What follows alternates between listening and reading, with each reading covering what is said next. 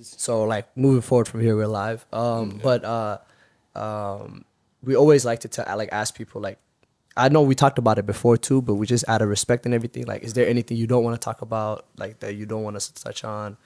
Because some people have like records, some people have like, some people got baby mama troubles. They don't want us. No, I'm good, bro. I ain't never been in jail. I'm straight. But, Alhamdulillah.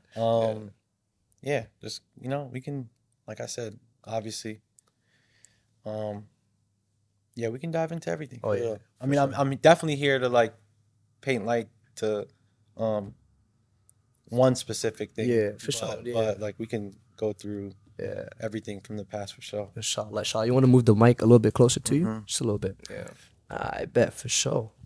All right, what's up? What's going on, y'all? Welcome back to Ghost Talk. I am your host, Muhammad Sharif.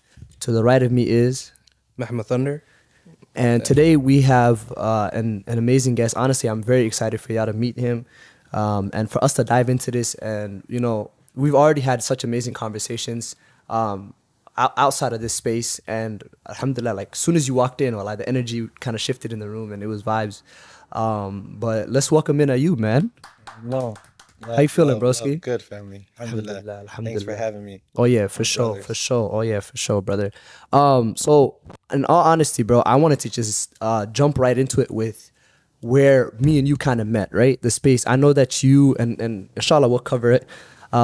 But you inhabit a lot of spaces at the same time, you know? You're not somebody who you don't limit yourself to just one avenue or one space, mashallah, right? The space that we kind of met is the clothing brand space, right? And I wanted to kind of just start there and kind of explore that avenue, but your brand Cheeky, right? And I think it's a lot more than a brand. I know you're wearing the hat right now, it's dope. Just jump into that. What was that like? Where did that inspiration come from? Like, what made you want to? I know my favorite piece is the Mad Mullah shirt. That's tough. But like, what made you want to just kind of jump into that space? So yeah, my brand Cheeky, series by Cheeky, but I've always been like, you know, into fashion, into clothes, into production. You know, I think I got bit by the bug when I was like super young. Like growing up, you know, we're Somali. We got family all over the world. You feel me? So summers I would be in Toronto. I'd be in London. I'd be like in different spaces, you know? So I remember going out to like London when I was like super young, like 15, 16.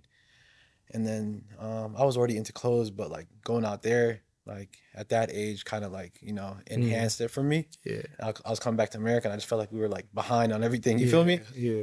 But yeah, so I've always been like into that, you know, older brother, you know, cousins, you know, all of that type of stuff put me on that. But before Cheeky, me and my friends from out here, actually, we started a brand called Create Karma. And that started like 2011, 2012-ish. So one of my best friends growing up, his name is Niles, Niles Miller. He actually was, I guess I could say was, he doesn't really do it anymore, but he was an artist, he was a musician, super fire. One of them like, kind of, there was like that little renaissance of like rappers coming out of Minneapolis back then, like 2009, 2010, 2011. A lot of people that y'all see now that might've made it, like he was in like, in that crowd, you know, like, the Bobby raps, the Allen Kingdoms, all those type of kids. Like, you know, I grew up around, like running around, seeing those kids all the time. Those are the homies, especially Bobby. But so Niles and me kind of had this whole thing going on. It was called like Good Karma. And then one of our homies, Taylor, kind of was like, yo, y'all got this going on. Like he was performing, like, you know, a sound set. I think he won like Twin Cities hip-hop newcomer of the year, like, so we had this little wave. I'm not gonna say I was his manager, but that was like, I was just with him every day, you know? Yeah, basically. So and I was going to school in Cleveland at the time, and then one of the homies was like, yo, like, y'all always be wearing drip and stuff, why don't we just start making it? So he kind of put the battery in the back and we're like, yeah, let's do it. So then we started doing that, not really knowing what we're doing, just screen printing t-shirts, passing it to the homies, you know? Where did the name come from? So the name was Good Karma, and that was just something that my brother Niles actually came up with, and that was kind of like our crew's name a little bit, you know. Yeah. That's tough. Yeah, and then just positive vibes all around. Exactly, right? Vibes, yeah. Yeah. I think he got it from like a Beanie Siegel line, like feel it in the air type thing. But so yeah, back to that. So once we started doing that, you know, not really knowing what we're doing, not knowing about patenting and like not knowing about, you know, like marketing, exactly, that whole, all of that type of stuff. So then we started making the clothes, and when it was like time to really do it, we realized the name was taken already, you know. Wow. I mean, it's a big name, right? Wow, another clothing brand was doing the same thing. Okay, like whatever, in the same space, right? So I think it's a credit app too. It's a lot of things now that you see it, right? So then, oh, it is. Yeah. So then, I didn't know that. Yeah. So then we're like, yo, you know, my boy Taylor, he was like, yo, like I like the name, but we gotta like, you know. So we knew we wanted to keep the karma part, so we ended up coming up with Create Karma. That ended up sticking. That's when it was like, all right, website, like start pushing it. And then, you know, I was in Cleveland. You going to school out there in Cleveland? I was going to school out there. I was in the Cleveland State University in downtown Cleveland. Okay. And then, but I was always home, you know, like, you know what I'm saying? You were flying back to, all the time. To Minnesota. Yeah, you know, every chance I got. And I was going to, my cousin at the time was going to school at St. John's in New York. So I'm always going to New York. Okay. I'm going to London. Like I'm. So you're somebody who definitely enjoys traveling. Exactly. Like, exactly. Know, yeah. That's where the name Where You Be At comes from, right? Cause I'm okay. Moving. Oh, that makes sense. Yeah. Yeah. But, so yeah, we started doing that, and then so it was kind of like, yo, you're in Cleveland. My buddy Taylor and Niles, they was out here. My buddy Taylor ended up going to Denver, and Niles stayed out here. So it was like everybody just like kind of like get their city popping. You feel me? Okay. And then like, but this is the base, you know. So I was out in Cleveland getting it popping, throwing events, you know, pop ups, right? Like, you know, linking up with athletes, linking up with different brands, like doing whatever I could do to like get our name popping. It was definitely popping out there. And then we come home, do a bunch of stuff. Buddy was doing stuff in Denver, just Midwest, like real Midwest stuff, you know. And then Studio 23 was actually like the first store to pick us up, like the first actual retailer. Wow. And shout out to Mo, good brother, Egyptian brother, one of our Muslim brothers. So he had it in there, and then at that time, this is before resellers. This is before, you know, like you can just get a sneaker store. Yeah, before like the hype culture. None of that took over, man. You know what I'm saying? I'm talking about 2012, 2013, like real, like you had to wait in line to get them joints. Yeah. You feel me? Yeah. He was the only person in the city that had a Jordan contract. So anytime Jordan's dropped, like his store was popping. You feel me? So he had us in there, and a lot of the stores that started off as a consignment, like yo, you know, like we just give them clothes, whatever they sell. You know what I'm saying? They take their percentage, we take ours, and whatever they sell, we take back. But it sounds like a lot of the people like you be hanging out with are like people like they're doing stuff too. For sure, for sure. A lot of they're not like just chilling at the crib. A lot of like you know, you gotta like you should be able to find inspiration from your peoples. You feel me? But yeah, so make a long story short, I don't want to stick on that too long, but yeah, we ended up getting into a bunch of retailers across America, Cleveland, Minnesota, Denver, you know. I ended up going to New York, and then, yeah, it was a good run, you know what I'm saying? Shout out to the homies, those are still my bros. But then around like 2016-ish, I think at the time I was in New York, living in Brooklyn full time. And then like, you know, like everything I do, I kind of want it to be like with a purpose. You feel me? Yeah. Like I don't want to make clothes just to make clothes. Like everything I want, it has to have like, it's got to represent me. It's got to have a message. Not saying that that didn't have a message, but like it has to be authentic to me, you know? Yeah. So maybe at the time that it started, it was authentic to me, but like as we were getting older, it was kind of like, all right, like I need something like something more personal to me. Yeah. You feel me? Yeah.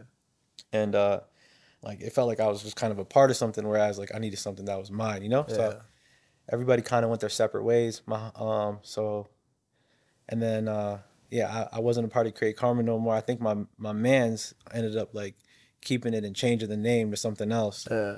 I believe it still exists, but it's called something else. But so yeah, that's when like the whole Cheeky thing came out. You know, that's where the inspiration came. And I know you were shooting videos with every drop that you were doing as well. Yeah, right? Yeah. So like, so the thing about Cheeky is like, it's, I wanted it to be like, you know, very like production-y, visually, like every drop I had, I wanted to have visuals with it, you know, whether it's a video, whether it's a lookbook, whether it's like a documentary, short doc, like, cause then that's when I was getting into like that whole production stuff. I was working at Viacom for MTV, and I was doing like, you know, like short films for them, social media stuff, like short docs, and that kind of like put me on. And that was at a time where like, you know, things are starting to like the space of production started changing to like this. Yeah. Like, just one man, couple cameras, a mic, you can get it popping. You don't need that whole big like production. A whole studio. You don't need it. Exactly. And I was there for like, I was really there when like that was changing. Like I kind of seen it, you know,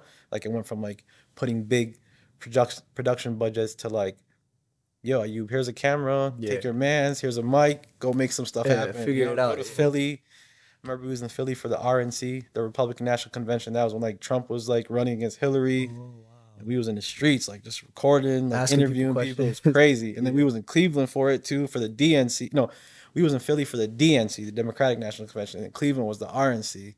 And I'm like interviewing like NRA dudes with like, you know, Ohio's an open carry state. Yeah. Their AR. What's that space like? If I could ask quickly, like just you as an immigrant, like as a Somali guy, like as a black man in America. Crazy. Like if you go on YouTube and stuff, like the videos are still up that MTV posted, like the ones that I did and stuff. And it was like, now that I look back at it, it's kind of intense. But yeah, like back then it was like, yo, I'm like interviewing people that like I know hate me, right? Yeah, yeah. Like, that's like, gotta be wild. Like I represent what like they are against. Everything that they're against, exactly. Basically. So that takes a lot of patience, and that takes like, you know, you like it must have been funny at first. It was. I got a funny story about that actually. So we were at the RNC and we had like media passes, right? Okay. So they were having the actual convention inside the Quicken Loans Arena where the Cavs play. Yep. But then like they shot like all the downtown for like everything. So like there's a bunch of you know, like different companies here. CNN, Fox, Vice, you know, MTV, like from the biggest to the smallest, they were there, right? So like there's like a few blocks that were cut off only for media, you know? So like people are interviewing people, you're interviewing the city. In Cleveland, you gotta understand it's 55% black. It's a black city. Wow. But then it's Ohio, and Ohio's like a very like, when it comes to the other side of Ohio, it's a very red state, you know? Like, it is. So it's like an interesting like culture clash, right? Yeah. So I remember like I still like, me and him are still cool to this day. So he was actually working for Vice and I was working for MTV at the time, but it was Bun B and he was out there interviewing people for Vice, right? And you know Bun B, he's a rapper from Houston, from Port Arthur, Texas, legend, UGK. So me and Bun B's down there, whatever. I end up bumping into him. I'm chopping it up, like, yo, you know, like whatever, small talk, like, yo, I'm here for Vice. Okay, I'm here for MTV, yada yada. We exchange numbers. He's cool as hell, so we keep it pushing. And then I end up doing some other interviews with my homie Mark, who's the videographer guy. And then we end up seeing Alex Jones. You know who Alex Jones is? No. Like the white dude who's like. You know, that's like the one that's like, you know, Ilhan Omar is gonna he just be going crazy. You know, and he got banned from everything. YouTube, you know, Twitter, everything, Alex, right? So he was popping back then. He was on like his Trump thing. You know what I'm saying? Like he's the one that he got to pay all those Sandy Hook victims like billions of dollars that he doesn't have because he said it was like fake. So he's that guy's wild, very wild. So I run into Alex Jones and then I'm like, yo, can we interview you? Like, you know what I'm saying? But he's interviewing people for his own thing. And he's like, whatever. Like, so he's kind of looking at me. He's got a bunch of NRA dudes with him with guns and stuff. That's his security guards, right? So then I think Bun B ends up seeing us like talking to him. So Bun B like runs up like, yo, like, you know, lame ass, blah, blah, blah. Like, you know what I'm saying? You're racist, you're this, you're that, blah, blah. So him and Bun B are going at it. They're like face to face, like about to box, you know? But then I'm like, yo, Bun B, chill. Like, look behind him. Like, I don't think you want that. He got the boys with him. Exactly. So I look, he kind of saved them. And then after that, he was like, yo, I appreciate you, bro, blah, blah. You held it down for me. It almost turned left. I'm like, you good, bro. But yeah, that was the environment in there. Wow. You feel me? That is intense, bro. Yeah, Allah, that's intense. That's crazy. I really, I appreciate that kind of insight that you gave us. I wanna jump back real quick because I feel like, and we said this earlier too, like you inhabit a lot of spaces, you've done a lot of things. Allahumma barak, mashallah. Where did it all start? I want to get a little bit into the origins. Like, where did you grow up? What was your upbringing like? I know you talked about you know, that you caught the bug early, right? Like, what were your influences in terms of like wanting to get into media, right, and wanting to get into helping other people as well, because that's something that you do with your center as well. So just kind of shed some light on that. Like just the background in general. As far as me, I was born in the DMV, okay, Washington DC area. So yeah, I came to Minnesota when I was like 5. So young. Yeah, super young. Yeah. Like so this is where I'm from. Even though I was born in the East Coast, like I remember it. Don't get it twisted. But I was born out there. Came out here in the 90s, and then I actually, my first few years out here, I spent in a small town. I lived in Owatonna, Minnesota. Oh, wow. You know? The boondies. Yes, the Final 7. Yeah. And that place actually, like... It took me a second to just because I was like... Owatonna? Yeah. You had to think for a second. Yeah, like, it's not that bad, though. Owattonna's not that that far out the city, though. Owattonna's, like, I think, like 45 hours outside the city. But yeah. Owatonna actually holds a very special place in my heart because that's where I went to, like, elementary school and stuff. I was there probably until, like... A lot of sorors out there? Back then, for sure. Yeah. It was deep, you know? Probably so, still is. Yeah, there still is, for sure. And like back then we were like, you know, there was only like two neighborhoods in Owatonna you could live. There's only like 2 Section 8 apartments, you know? Yeah. It was called Bridgecourt and St. Paul Place. And it's funny that most of the people that I like, not most, but a lot of people that I ended up like kind of growing up with in Minneapolis, or like people that I've known since I was a kid, they from out there originally too. You know what I'm saying? So like there's that whole communities. So yeah, I lived in... So I was born in DC, moved to Minnesota, and then lived in Owatonna for my first few years, and then moved to Minneapolis when I was like, I think like 11. Right. Yeah, I moved to Minneapolis when I was like 11, and then yeah, grew up out here. You feel me? So yeah, like over south, you know, pops lived like in Elliott Park, moms lived like in the 30s. You feel me? Mm-hmm. And then yeah, around like, you know, as soon as high school finished, like I did the dash, you know what I'm saying? I knew I didn't want to like be here. Like I love it, you know what I'm saying? Like, but so I wanted to, me and him were talking about that too, like how dope that is. But not a lot of, especially like now it's a little bit changing, but like not a lot of folks was going out of state. Mm-hmm. Not a lot of Somali folks from Minnesota was going out of state. It was like a scary thing to our parents, you know. Even I wanted to go out of state for school, you know, and my parents were like, fuck no, you ain't going out of state. Yeah, I was the first one in my family too. Like my cousins that ended up eventually doing it, like I was the one first. Did you have some like anxiety and fear about that, or was it like straight up like, I'm good, I'm trying to get up out of here? I think it was like, I'm good, I'm trying to get up out of here. But then when I ended up leaving, it ended up hitting me. Like, okay, damn, you know? But it was kind of like I feel like I had like kind of like big dreams. Mm-hmm. I'm not gonna lie, and I felt like, you know, Minneapolis, I kind of had like a glass ceiling. Like some of the stuff I told people would be like, you know, like I could just kind of see it in their face. Like they didn't really think it was possible. They looked at you crazy. Yeah. And we get looks like that a lot. Exactly. And I don't blame them because like there is like a glass ceiling in the city. Oh, yeah. You know what I'm saying? And that it's on the person. You feel me? Mm-hmm. I believe that once you leave, and even if you don't ever like move, but if you travel, you start seeing other things. You can tell that like, you know, there's like stuff that you can do. It doesn't matter where you are, especially nowadays, you know? Mm-hmm, definitely.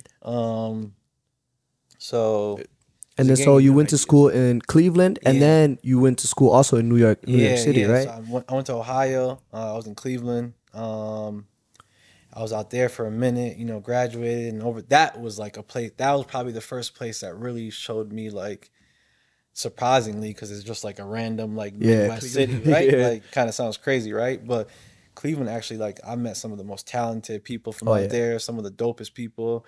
And I was kind of out, I came up at a time in Cleveland where like a lot of the people that like I was like, you know, very cool with back then, that I am still to this day, like ended up all doing dope big things. So it wasn't like very far-fetched for me, you know? Yeah. Mm-hmm. So like, cause there's just a lot of talented people from out there. So, so yeah. And then I, obviously after Ohio, I ended up going to, you know, I was like, you know, it's time to go to the big city. You feel me? Get it popping. You feel me? Like not really knowing like exactly what I wanted to do. Just know that I wanted to be out there and like do like some of the stuff that I'm doing currently at that. But I got out there. You know what I'm saying? Got thrown in the jungle, and it's like, you know, New York's a crazy place. Exactly. Man. New York's crazy, but we just came back. The three of us just came back from New York. What was it, like a month ago? Yeah. Time flies. Time flies. But right before Ramadan started. It's like the most human city that you can. That's the best way I can explain it. Like, you can feel the humanity in everybody there. That's a good way to explain it. Yeah, like it's a very like, it's real. compared to like other places, like other big cities, like LA, like it's not really like that, bro. Like, New York is just more interesting. To me. It's a very interesting place. New York is very like it's what you make it. So like people would think like, yo, New York, like New York's actually the place that actually ended up making me a homebody. Like, I'm a homebody because of New York, because, you know what I'm saying? Like, you got to choose your battles. Every time you step outside, you got to know, like, it might be a lot. You feel me? In every circumstance. Like, it might be a lot that you spend. It might be a lot of energy that you, you know what I'm saying, got to give out. You got to walk them 30 blocks when the subway lays. It's going to be a bitch and a half. So New York ended up, and that's why I love Brooklyn, because Brooklyn was like, it was kind of my getaway from Manhattan, right? Yeah. Like, if I don't want to go in the city, I'm just cooling in Brooklyn, go to my bodega, go to my 1-2 spots. I'm the best eye with it. Culture, what's the culture like there? That's like the definition of, like, New York is not America. Like, you know what I'm saying? Like, and what I mean by that, like New York, London, Toronto, those are low-key the three same cities. You know what I'm saying? I've been to all three, and it gives me the same vibe. Yeah, you're very right. The way that people talk, the way that people dress, the background of everybody, you know, Caribbean, African, Latino, you know what I'm saying? Like, so those three cities definitely remind me of each other, but I love it, man. It's the greatest city in the world, you know? Definitely see myself, you know, being back there eventually. Inshallah, inshallah. I'm about to go back next week. We go there all the time. All the time. I'm still out there for sure. So while you was out there, of course, you did some NGO work with the UN as well. How did that happen? So basically that was like, you know, everything else that I've been doing as far as like, you know, clothes, you know, any other passion projects, any other business, any of those like things. Those are just things that like I feel like are like my passions that I'm like maybe naturally good at, things I'm interested in. But like as far as that stuff, like that's my like, you know, like that's my real passion. Like I got my, you know, bachelor's degree in political science and international relations, my master's degree in political science and international relations. So like that's where that's what I got my bachelor's in as well. So that's my actual technically specialty, right? So I went to Long Island University in Brooklyn, and they actually had a master's program that was joint in with the UN. It was like the only school that you could get a United Nations graduate certificate. So like, so I did the master's in international relations with basically like a concentration in UN studies. So when I was working at Viacom, when I was at MTV and stuff, it was like, yo, you know, corporate life. It was cool. So was that in New York as well? That was in New York, So like, you know, it's cool. I'm meeting cool people. I'm doing dope things, but it was kind of like, this isn't me. You know what I'm saying? Like, even though like I could see myself doing that, it just kind of felt like, you know, like, and plus these people are not listening. I'm giving them dope ideas, I'm telling them all these things, and then you got people that don't even look like us that are trying to tell you about the culture and stuff, right? Oh yeah, there's a lot of that. Exactly. There's a lot of that. And I didn't see any like, I didn't see like, you know, and the upward mobility in that space. People that looked like me that were at least above me, that, you know, that could inspire me. So it was kind of like, okay, let me go back to school and do what I know I'm good at, you know? So that's how I ended up going back to school and then getting my master's in what I got my master's in. And then, so then while I was in school getting my master's, I ended up working for one NGO that was funded by the UN. What is the NGO? Non-government organization. Non-government organization. Okay. For those who there's NGOs and then there's IGOs. IGOs are international government organizations, right? So IGO is like a UN. So like the UNICEF is like an NGO. That's an IGO. IGO. Okay. And then IGOs fund NGOs. Okay. So they give NGOs to do their work, right?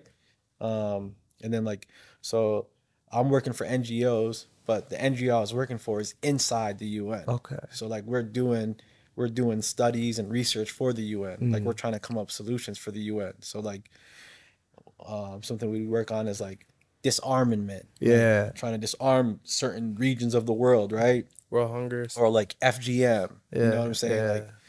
Like you know, so I ended up like being really interested in like conflict resolution, peace building, development, sustainability, like cuz I feel like that's like you know, what is needed from us in the world right now, especially where we come from. Oh, you know?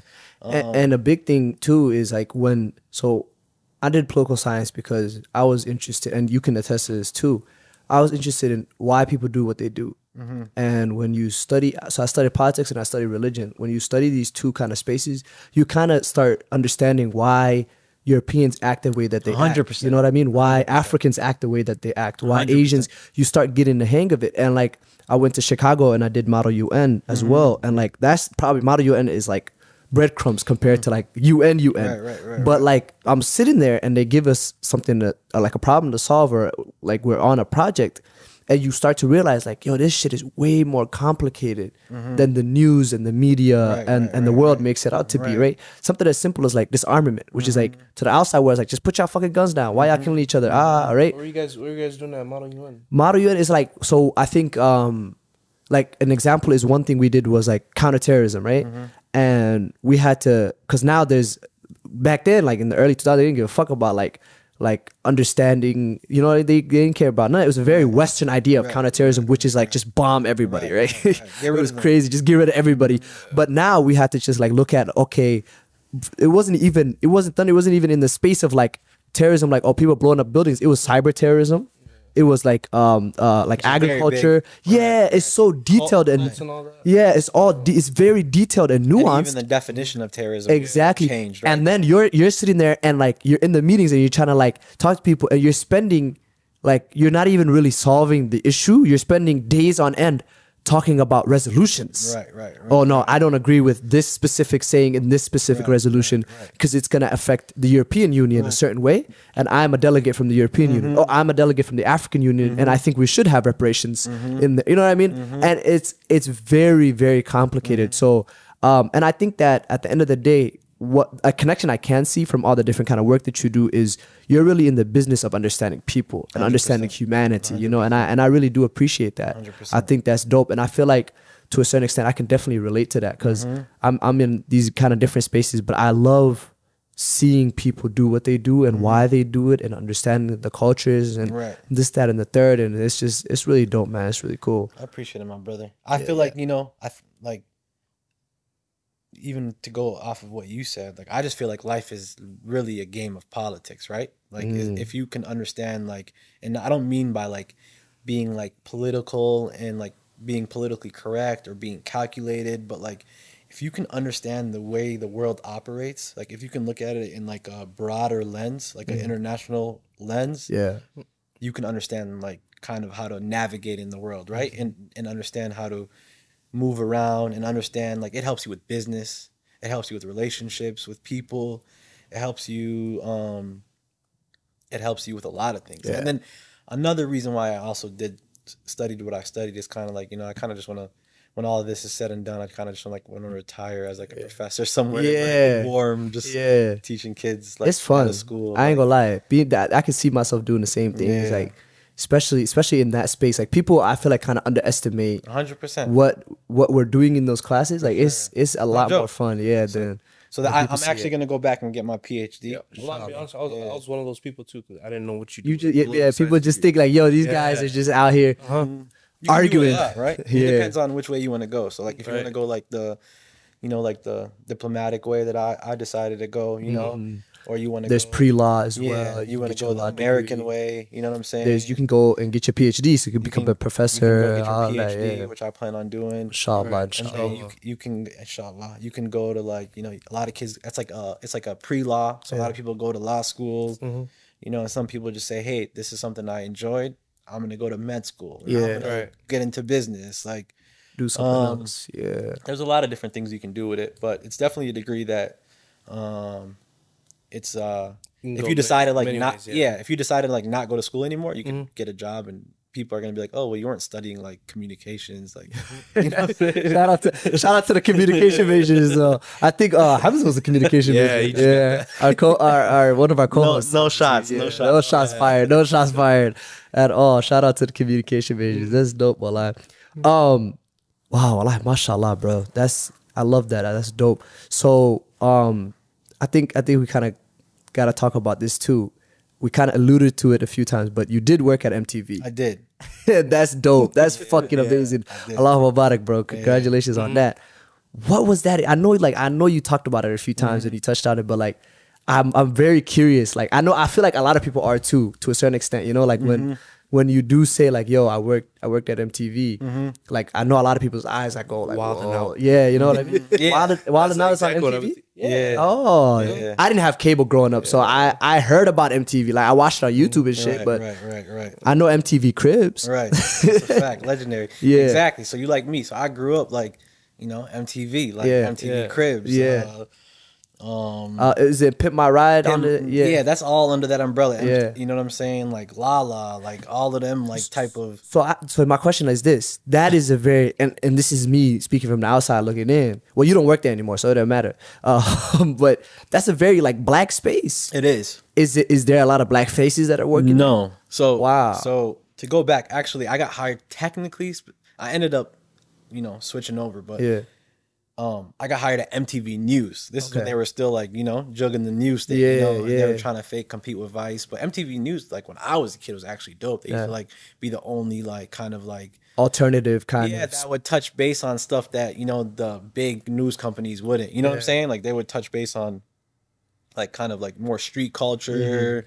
Mm-hmm. Just like now the way that like all these other news are maybe like a Complex or a Vice or all of that. Like MTV News was the first. Complex is dope. Exactly. So so you know, being a political science background, yada yada. Okay, I had a friend actually that kind of just threw me out of the U. They were looking for somebody, and it started off as some freelance, like yo, like here's a week of work, like let's see how it goes. And then I did that week, then I did another week, and then I was like, yeah, actually, you know, I live in New York now, like blah blah. And they're like, wait, what? Like pull up, you got a job. So that's how it really happened. Then I went from like doing a couple, like I did like the RNC and the DNC with MTV News, and then I moved to New York, and then I shifted over to regular MTV, and then I was just like a social media, you know, associate producer, and then that's when it was kind of like, you know, I'm going, you know, festivals. Mm-hmm. I'm interviewing artists. You know, some like so it would be like super dope. Like some of the stuff I did was like OD wavy. Like yo, today you're about to go to Run the Jewels and be with Killer Mike all day. And like you know what I'm saying. And I'm in like this mansion and like and you know like some crazy Westchester, like outside of New York City. And I spent 2 days with Killer Mike, you know what I'm saying? Just me and him just chopping it up, like watching him record his album. And then now I'm at this festival where Run the Jewels is performing. And then another day it's like, yo, take this microphone and go to Washington Square Park and just ask people questions. Bring this dude in like a monkey suit and like interview some NYU students, right? So like that's what it was, you know? Some very big spectrum. Wavy stuff and then some crazy stuff. And then some stuff that even low key would kind of you know, maybe test your morals a little bit. You feel me? Yeah. So, but it was cool. It was a cool experience. Like, you know, I wasn't getting paid nothing. Like, you know what I'm saying? Not enough to live in New York City. But as a young bull, it did the job. I met a lot of dope people. Some of the people that I ended up working with that ended up, you know, leaving eventually, they're doing dope stuff. You know, they're at a bunch of different organizations. They're doing, some people are on, you know, got their own shows now, you know, like Netflix, you know, HBO, all of those people. So those are my dogs still, but yeah, it was definitely like I definitely used it to my to your advantage for sure. Yeah, like I have a little Viacom card. I'll pull up to any little party in New York, and I'm like, you know, it's Kodak performing. I'm like, yo, I'm on the list, and they're like, no, you're not. I'm like, bro, I'm recording today, and they're like, oh, let this guy in. You know? This guy in. So that's what's up. As a young man, it's fun. For sure. I feel like you got to have some crazy people skills to do that, though. Like in terms of communicating and being able to like adjust to these kind of spectrums. Like, what was that like? I mean, the people skills will definitely like, you know, maybe get you like the opportunity. Yeah. But once you get in the door, you gotta like put the work. You gotta work. You feel me? And that's when you get tested. Like, so. You know, you could talk that talk, but then, you know, like after a while, it's like, okay, are you just a talker or do you like really like, so, you know, all that, like, you know, just the background, just being from where I'm from, being from Minneapolis, growing up. Being Somali. Being Somali, you know what I'm saying? Having that gift of the gab. Yo, the gift of the gab. I feel like every Somali person at heart is a New Yorker. 100%. Because you lived in New York. Could you attest to that? Because everything.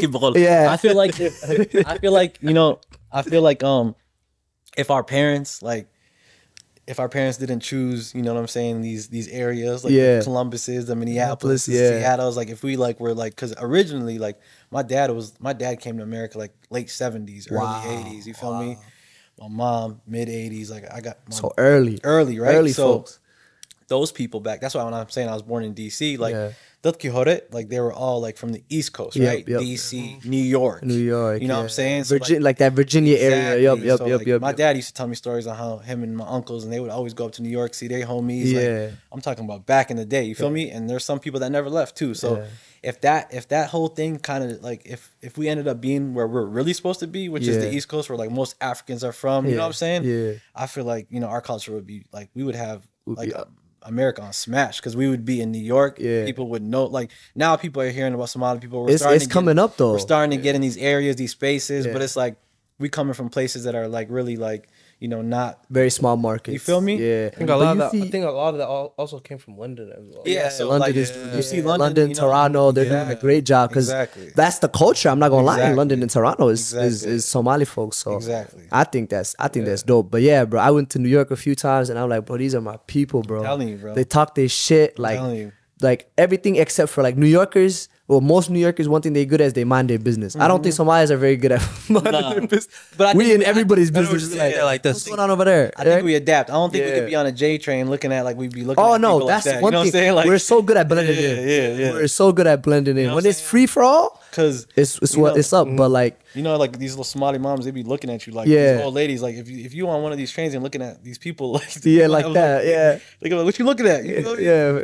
That wouldn't work, but definitely I think we would have blended in, and then we would have just been. I seen that in How I Met Your Mother, bro. That was one of the clips. Yeah. They're like, bro, if you see someone crying on the train, they're like, mind your business. Bro, the stuff I would see on the train. Yeah, that's a whole. That subway is a whole nother. Yeah. The New York stories is like a whole nother way we could get into, man. I still cannot navigate through that, bro. With the subway, it's not that bad. It's actually pretty, I think I'm pretty used to it now. It's pretty. We were missing like stops at the stops when we were there. Yeah, but then it depends because y'all wasn't listening to me. That's why.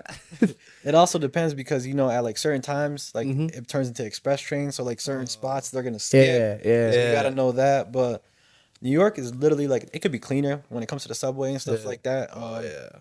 But there's no public transit in the world that's rocking with it. Like even London, like, and I used to terrible. You know, like in London now is just starting to go up until like 2 a.m. Like back in the day when I used to be out there, it would end at like.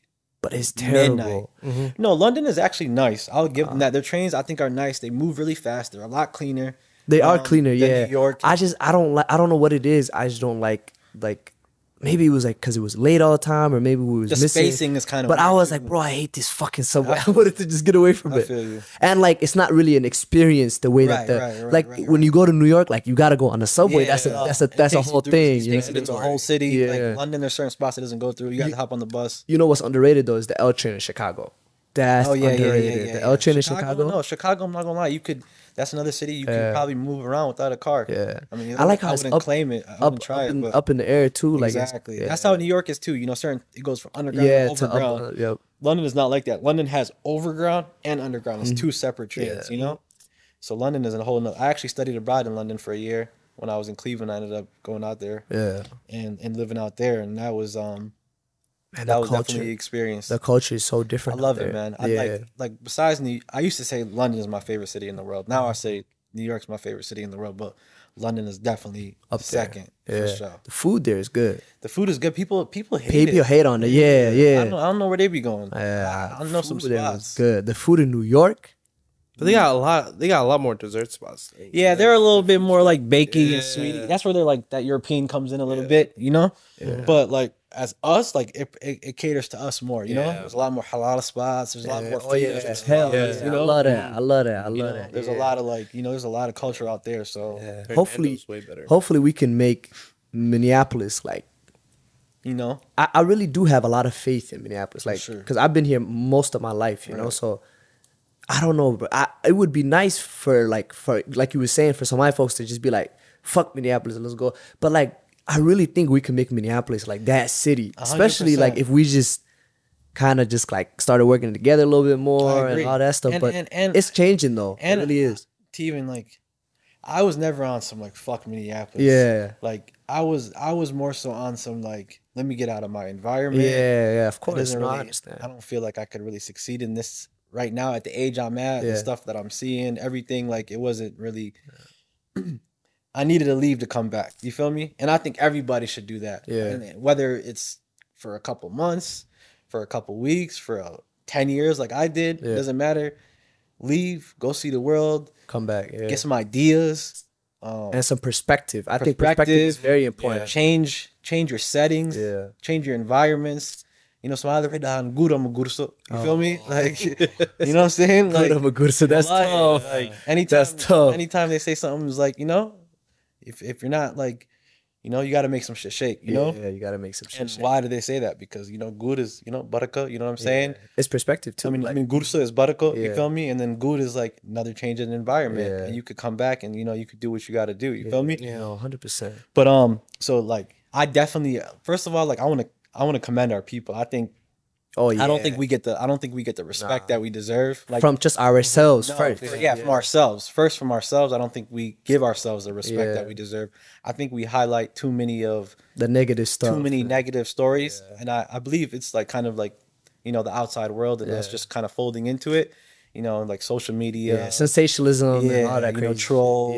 Yeah. Like, you know, and then there's like this weird other Somali people from different cities that'd be like, yo, like Zoomalis and this and this. They beyond that. They beyond that. I see y'all here every summer. Exactly. You know there you go. Like, all my cousins. That's the shit we say every year. All my cousins from all over the world. Like, you know what I'm saying? Come right here. They here. They don't. They don't be talking greasy, but I just be seeing it. You know. Yeah. So it's like, you know, you got people in London, you got people in Toronto, you got people in Seattle, you got people in Dago, migraine here, trying to find them a wife to get a visa. You know what I'm saying? Why? Because there's opportunities here. Oh, yeah, of course. Because it's a great place to raise a family. Oh, it's a great place to start a business. You know, it's a great place to be. You feel me? Messages everywhere. Yeah. It's a beautiful environment. So man. let's not play with the city, man. And I say this every single time, but like in the time frame that we did that, because like you said, Minneapolis isn't a place Somalis came in the 70s and 80s. This is like late 90s, early 2000s that folks started coming. Not only that, like I also want to say the time frame is crazy because all these other places had a head start, right? Yeah. Because even the Malis that are like maybe now like these younger kids like in these 2000 babies and stuff, late 90s babies, they're starting to be like, oh, I was born in Minnesota. But even the people that live in Minnesota that were born in America, they originally were like, I was born in Dago, I was born in DC, I was born in Seattle. That's true, yeah. So like otherwise a lot of people came straight from Africa, right? So so these other places, like most of the Somalis in Minnesota like really are, you know, not only immigrants, they're really refugees. Like they really came from refugee camps, like they really we saw they've seen war, you know what I'm saying? People that would be traumatized, PTSD, all of that, and are overcoming these things and doing what they're doing. You can't compare it to these other places because those other places, most of them people got out before the war, right? Or they got out right when it kicked off, you know? You're talking about people that were coming in the late 90s, early 2000s, you know, they was in a war-torn country for 10 years. Maybe in the camp for 2 years. Yeah, like they imagine the war started. The war started in '91. Exactly. So people to like do that, and then like get the respect that they get in their state. You know what I'm saying? You know, like you see what these politicians are willing to do for our votes, right? Yeah, they are. They're willing to do a lot. They're learning Somali to get our votes. Come on, they're out here talking about setihi and you seen that shit? Yeah. And there's no immigrant group. Yeah. There's no, like, you know how they compare all these immigrant groups, you know?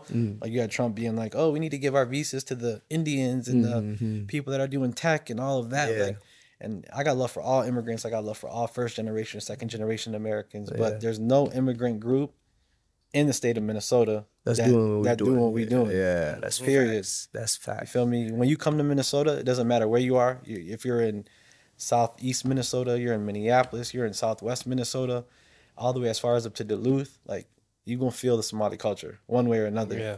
You know, you're gonna see a store, you're gonna see a bus driver, you're gonna see an auntie with her, you know what I'm saying? You're gonna see somebody. Like, and there's nothing better than like your folks, man. I'm not like, there's nothing better than Somali folks, and I think just being around your culture, man. And I think we take that for granted. Yeah, our people take that for granted. Especially kids that grew up in Minnesota.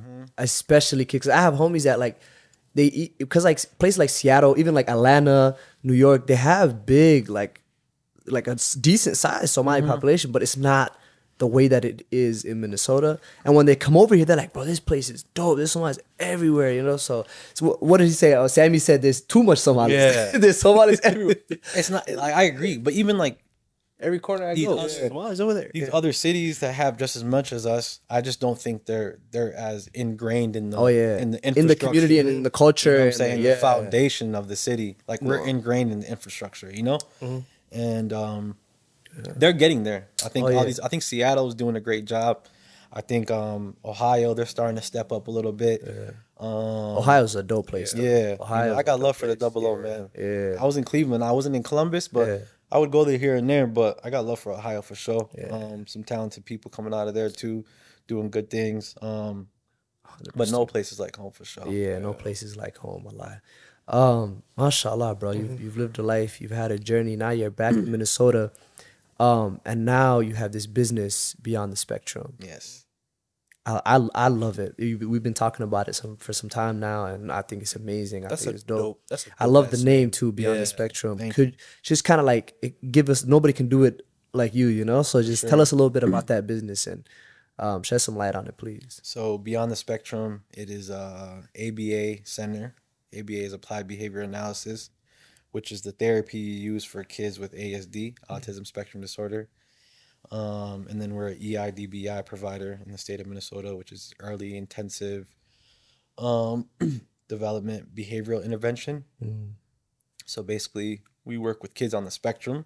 So that's where the name Beyond the Spectrum comes from. Beyond the Spectrum, that's where the name comes from, because we want the kids to be, you know, to be beyond the spectrum. We don't want that to just, you know, be like what they're labeled as for the rest of their life. I think it's something that is very livable with. I think that even with ABA, it's the #1 thing used with people that have autism. But like, I'm not on the spectrum. I don't have autism, but I apply ABA to my life every day. So it's like, it's like anybody could apply it, you know, whether if you have ADD, ADHD, or you're just a regular person. Like, I think it's very important for all of us, because even regardless of ABA, applied behavior analysis, it's a type of study. It's a type of behavior. It's like, it's a form of therapy that you use with kids on the spectrum or related disorders, you know? So ADHD, ADD, autism, you know, Asperger's, that's a spectrum still, stuff like that. But so we're basically an autism center for children from ages 3 to 18. I moved back from New York to start this. It was a long process. It took me a few years. During the process, laws were changed. Things occurred. It tested everything. You know what I'm saying? Like tested everything in me. A lot of patience, a lot of like trial and error. A lot of almost giving up, but we never giving up. You feel me? 100%. All of that stuff, you know. But it's you know, I'm not the only one doing it either. There's other brothers and sisters that own autism centers as well. So salute to them. Salute to all our Somali brothers, all our, you know, non-Somali brothers and sisters that are in the field. Because mental health is serious. You know? Definitely is. Definitely is. But I think with our people, you know, I don't want to be labeled like a Somali center. I'm not a Somali center. I'm a Somali man, Somali person that owns the center. But so with that being said, whether I want to be labeled it or not, I'm always gonna represent my people, right? 100%. So we got kids from all walks of life that are at our center. Our staff represents Minneapolis and St. Paul. So it looks like, you know, what Minneapolis and St. Paul looks like. You feel me? So we got our Somali sisters, we got our non-Somali sisters, you know, we got a African American doctor. Very diverse staff. You feel me? I love that. Some white American clinicians, you know. So the staff looks like the kids. So the kids are all from all walks of life, and I think that's very important. But yeah, specifically with our people though, I think it's kind of like I'm learning a lot with like you know, autism when it comes to Somali people.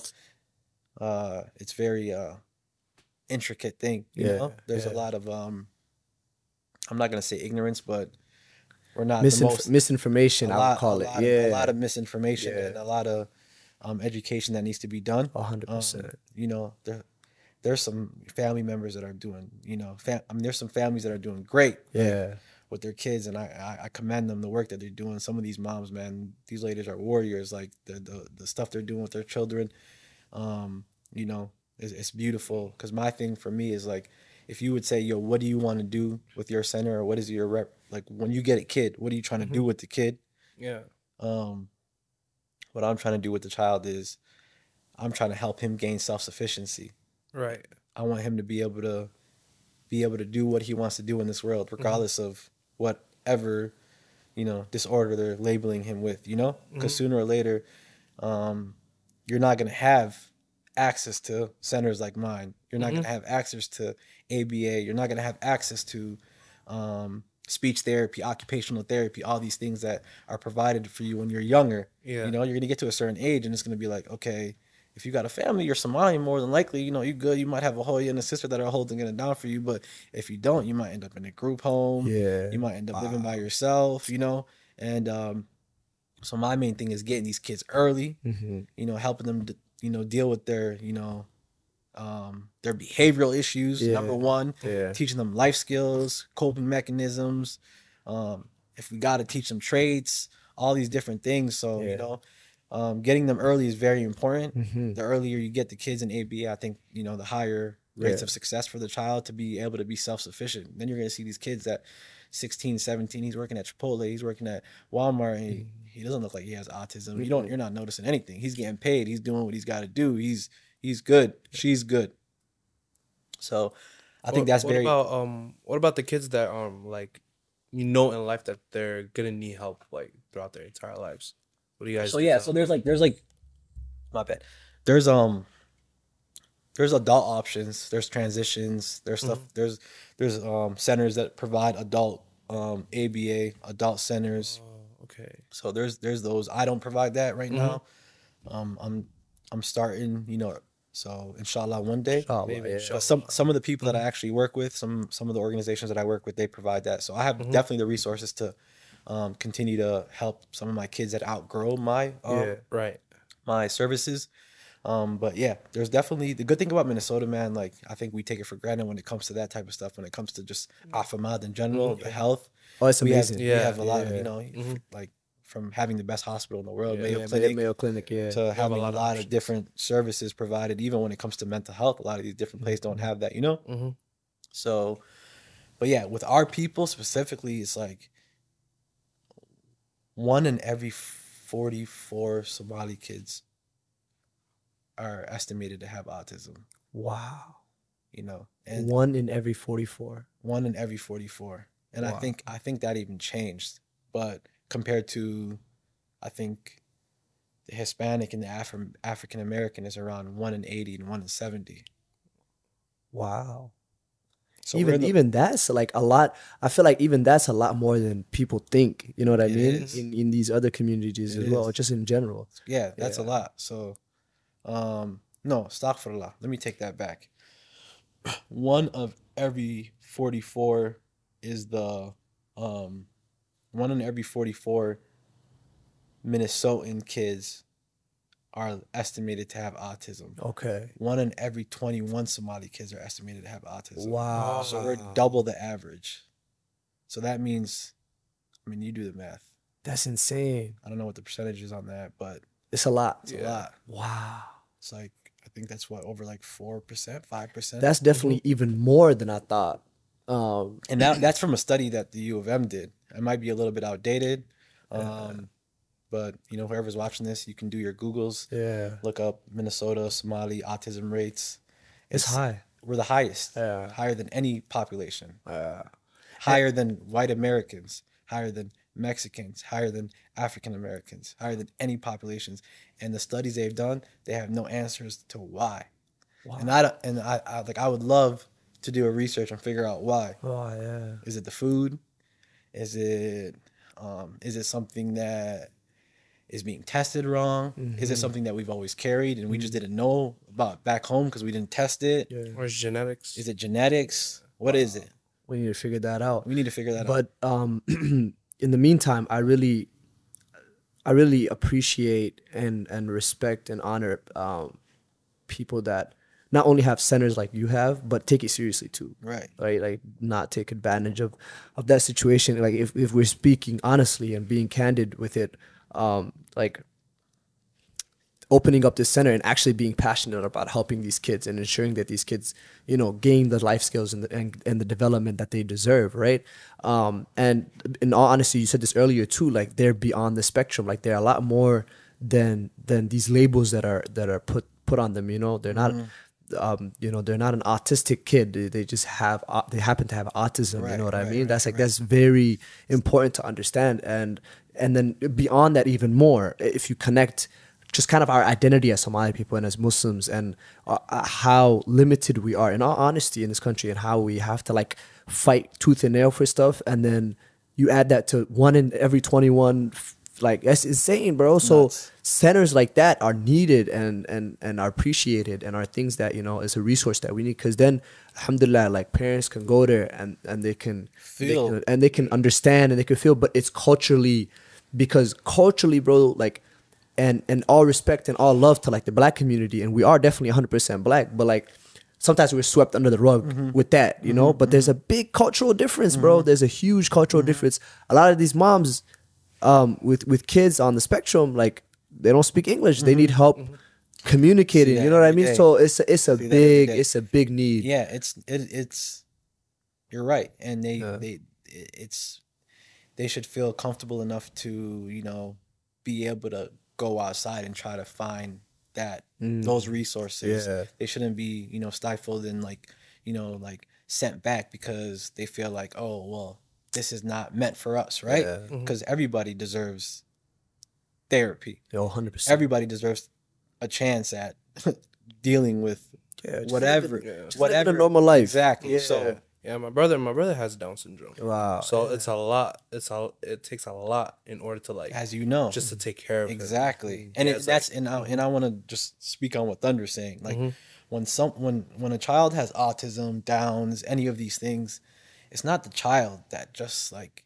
has it. The whole family deals with it. Yeah. Sometimes it's on the family more than the kid, right? Yeah, because it's a big thing. The kid is gonna learn to live with it, right? Yeah. Right.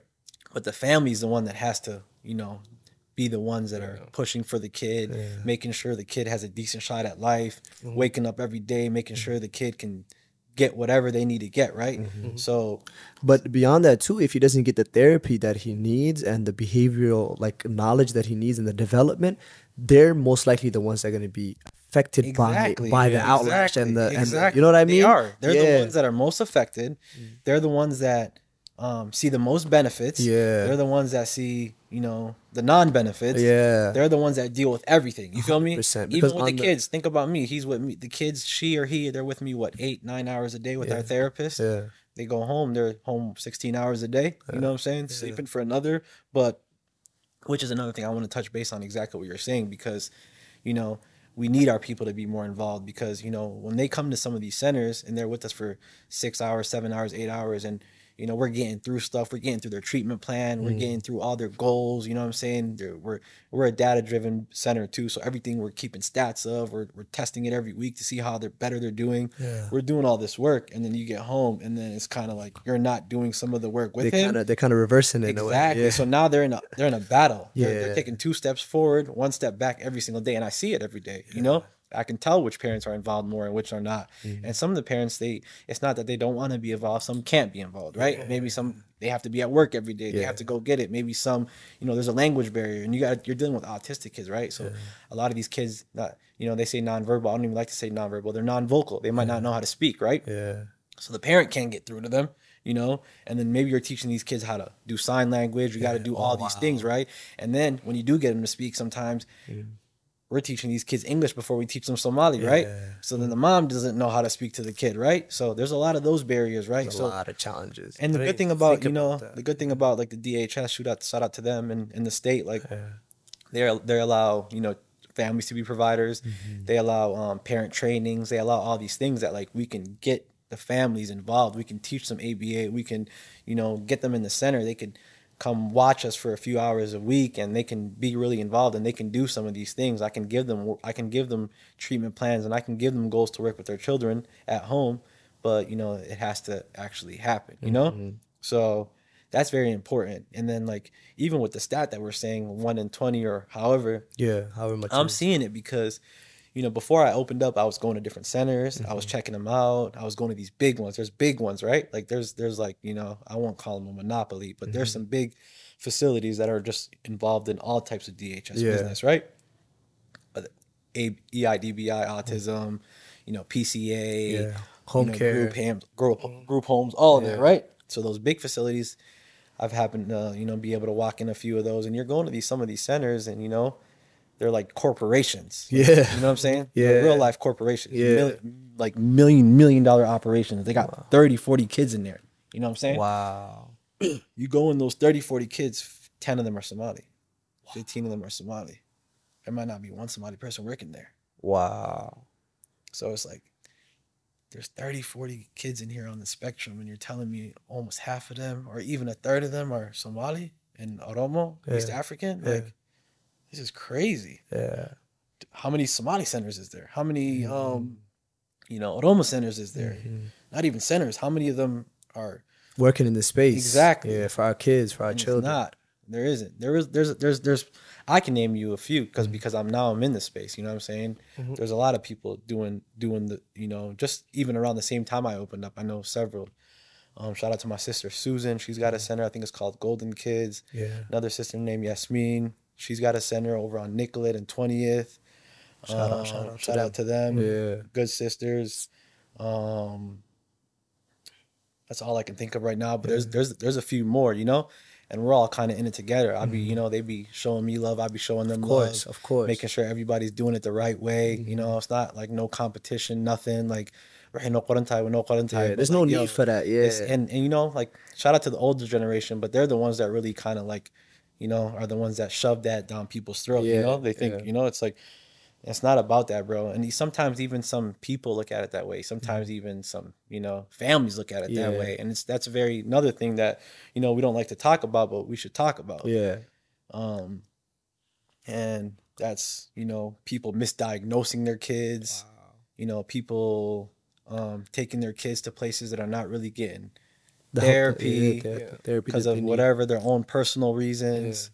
Yeah. And a lot of people, they've dealt with like, your kids getting neglected as well. You know, yeah, exactly. Abused, yeah. It's kind of different things. And then, you know, you got issues, exactly. And then it's like, okay, is this kid going to a daycare? Is he at an ABA therapy? Yeah. Because you can just give any kid an iPad and just tell him to chill for 6-7 hours. And another very like specific thing too is like, of course, like with some kids that have autism, like being around kids who don't have autism is good for them to a certain extent. It's great mm-hmm. for them. It's great. But also for other kids who have like very severe autism, like being around kids who don't have autism and who don't understand autism. Matter of fact, like I wouldn't even say they should, because they're like little kids, you know, we're talking about 10, 11, 12, 13 years old.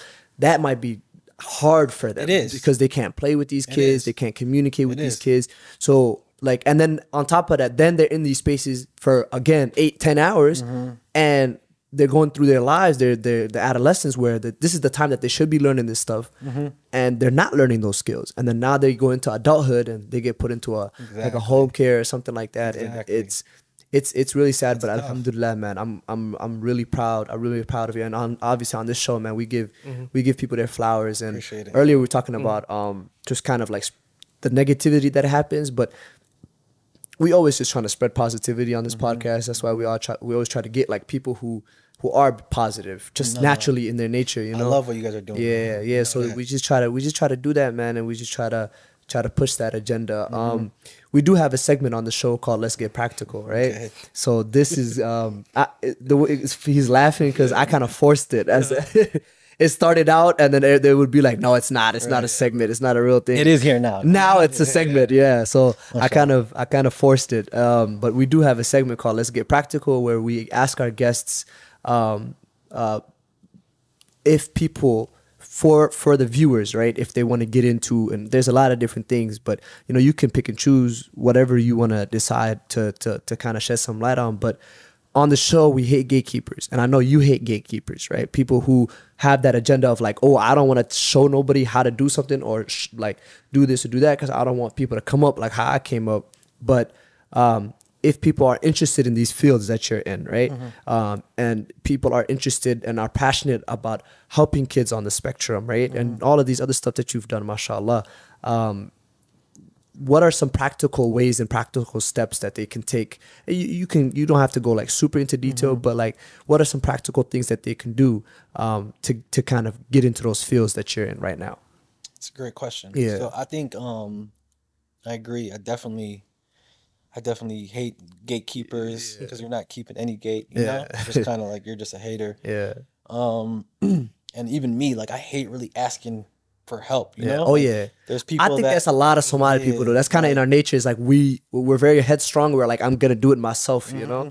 Yeah. I agree. But it's not even about like I'm like, you know, like for me it's kinda like I'm not gonna ask anybody for help that I don't like kind of value them or my friendship. Yeah. But if I like see someone in a similar space as me doing something similar to me, and then I get in a similar space, whether I beat them to it or they beat me to it, I'll definitely ask them like, yo, you know, I might, you know, can you show me how to do this? Or can you show me how to do that? And I'm a very visual learner. Okay. I'm a like, you know, if I can't do online school, I'm a type person, show me once, you don't ever have to show me again. I'm very much like that too. And then I catch on right away.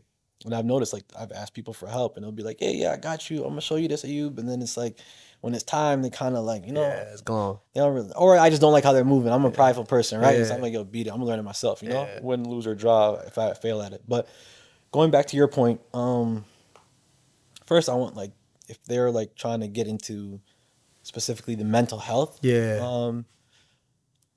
know, atmosphere, figure out what specifically. Okay. Because I think, so any type of mental health business, because at the end of the day these are businesses, right?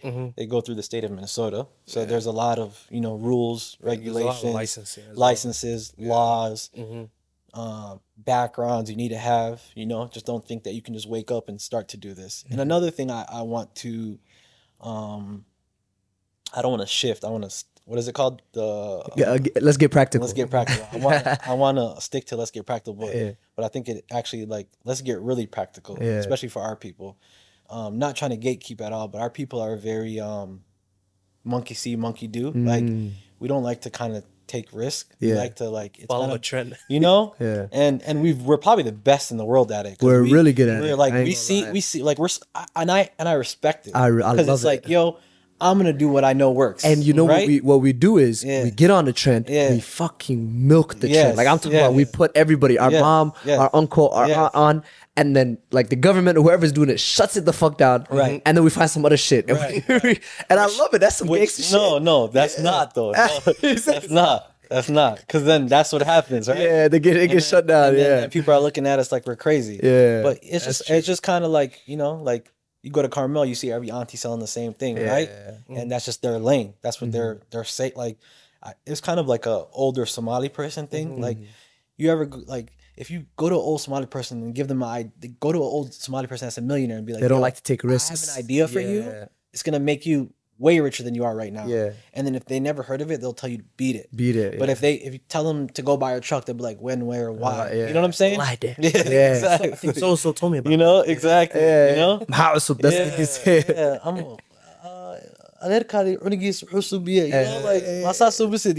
like that. No, if you tell them though, Ki Ahmed aha, movies, hatta samena ayala, Miss Somalia aha, warniyo kala shekel, arinti isheg naya. You know, that's how they move. They get a little excited. So I want our people to like kind of, I'm seeing it happen right now, right? I'm seeing it happen in even the mental health space. Like, I'm seeing a lot of, you know, ARMS, 245D, group home, all these different things. And I'm not saying that like people shouldn't do it. Yeah. You should do it. But do it if you're passionate about it. Yeah. Do it if you know, have a background in this stuff. Do it if you have someone that you're working with that has a background in this stuff. Don't do it because you think so-and-so came up on a bag. You heard your man's started this business and he made this much in the last year, so now you're trying to do it, but you know nothing about it, you know. And then if you really want to do it and you don't know nothing about it, learn. Go take classes, go to DHS, do the trainings, go back and get a certification. Like, you know, I took classes. I mean I'm educated. I got numerous degrees, but I'm not educated in this, you know? So I went back, I studied, I went to different places, I went to different centers, I went to people that were experienced, I had them take me under their wing, teach me these things, you know what I'm saying? Link up with doctors, link up with clinicians, figure it out. Go to the people, go to the city. Yo, what are you missing? What do you guys need? Like, figure it out. Go to a lawyer, figure it out. You know, don't just send in an application and then be like, you know, oh, I'm waiting for this application. Like, don't fake the funk. Be authentic. I was speaking to someone at the state, and they said, because when I got my license, I got my license. I didn't open for like 9 months since I got my license, right? Like, it took a very long time because there were so many hula hoops. Like, when they need something from you, they need it now. But when you need something from them, you're going to get it when you get it, right? That's how it is. So I was talking to somebody that basically, you know, I was waiting stuff for. I'm like, yo, when am I going to get this? When am I going to get this? When am I going to get this? So, you know, I started talking to her normal, like, yo, like, damn, you guys are putting me through like a ringer. Like, you know what I'm saying? Like, is this normal? Like, you know what I'm saying? Because I'm like, am I being targeted? You know what I'm saying? Like, is it because of my name? Like, what's up? And then she was like, you want to know something? Out of the 100% of the people that get approved for what you're doing, only 20% of them open up. Wow. Like, not out of 20% of applications open up. No, out of the people that got approved. Yeah, only 20% open up. Actually open up. Wow. So after you get approved, you think you can just open up tomorrow? You can't. It's hard. It's hard. Yeah. Like, not saying you can't do it. You guys can do it if you want to do it. But I'm just saying, like, that's not when it's done, you know? And even me, I was like, okay, well, it's time to open up. Like, where are the kids at? Like, whoop. No, it's not. There's a lot you got to do. So I want people to understand that. Like, it's you got to have time. You got to have patience. You know, it's going to happen when it happens. When it does happen, though, when I try to tell people, or somebody told me in life, you might not always get numerous opportunities. Some people get several opportunities, you know, because, you know, you feel me? Some, you know, and depending what you look like, and if you probably look like we look like, you're not going to get that many shots, right? So try to figure out what you like, what you enjoy, what you're passionate about. What you're good at. And also, don't put all your eggs in one basket. That's why, you know, you're asking me, oh, why do you do all these things? Yeah, diversify yourself. You know, for sure. I want to be able to do different things in life. That's what life's about, right? But one thing I'm trying to say is you're going to get a shot. Like, eventually, and whatever it is that you're trying to do in life, you're going to get the opportunity to do it. When that opportunity comes, you got to make sure that you are ready. And by that, what I'm trying to say is all you can do in life is prepare for when God calls your name and whatever it is, right? So say you're trying to, you know, say you're trying to do this. I'm trying to open this up. Okay. I'm trying to open this up. Okay. Now do everything you got to get to that point, right? And then that day that somebody says, okay, hey, you said you wanted to open this up, right? Okay. Now this is what I need from you to open this up. You better have that, because that might not be able to come back again. Otherwise, you might have to get sent back to square one, and now you're doing another thing. And what I'm trying to say is prepare yourself. Because unprepared people don't usually get another shot. Does that make sense? Yeah, it does. That's dope. I love that. I love So for our people, if you are interested in the mental health field, go to the state website, go to the DHS website, figure out what you want to do, whatever it is. Do some trainings, do some classes. Once you get that, go to a lawyer, ask them what the requirements are for this business. Once you figure out the requirements for that business, you know, if you don't have the requirements for it, go get the requirements, work with someone that has the requirements. Once you do that, send in your application. You know, if it doesn't get approved, that doesn't mean that it's not good. Fix what you have to fix. You know, don't quit your day job. Don't ever quit your day job. Don't ever quit until it gets to the point where you have two places to be one day. Then that's when you quit your day job and you have to say, okay, I can't go to these places. Now it's time to take that chance, you know? So do that.